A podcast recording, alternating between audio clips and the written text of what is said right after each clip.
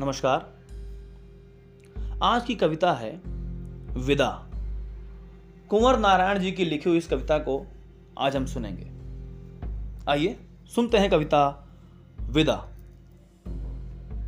दो समानांतर पटरियाँ जो कभी मिल न सकती, उस नियम की श्रृंखला में बद्ध जिसमें हिल न सकती।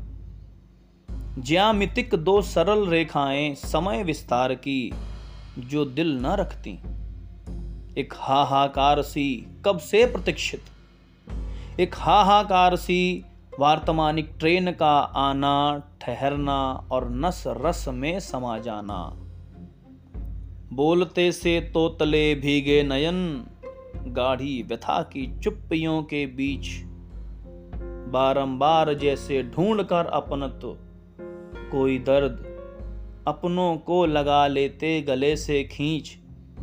जोड़े हाथ, घायल प्रार्थना में। टूट कर मैं फूल मालाओं सहित गति को समर्पित। ताश के खेले हुए पत्तों सरीखे। याद में फिटते हुए से कुछ विदित चेहरे। उमड़ती भावनाओं में बहे जाते किनारे के हज़ारों दृश्य। उमड़ती भावनाओं में बहे जाते किनारे के हज़ारों दृश्य।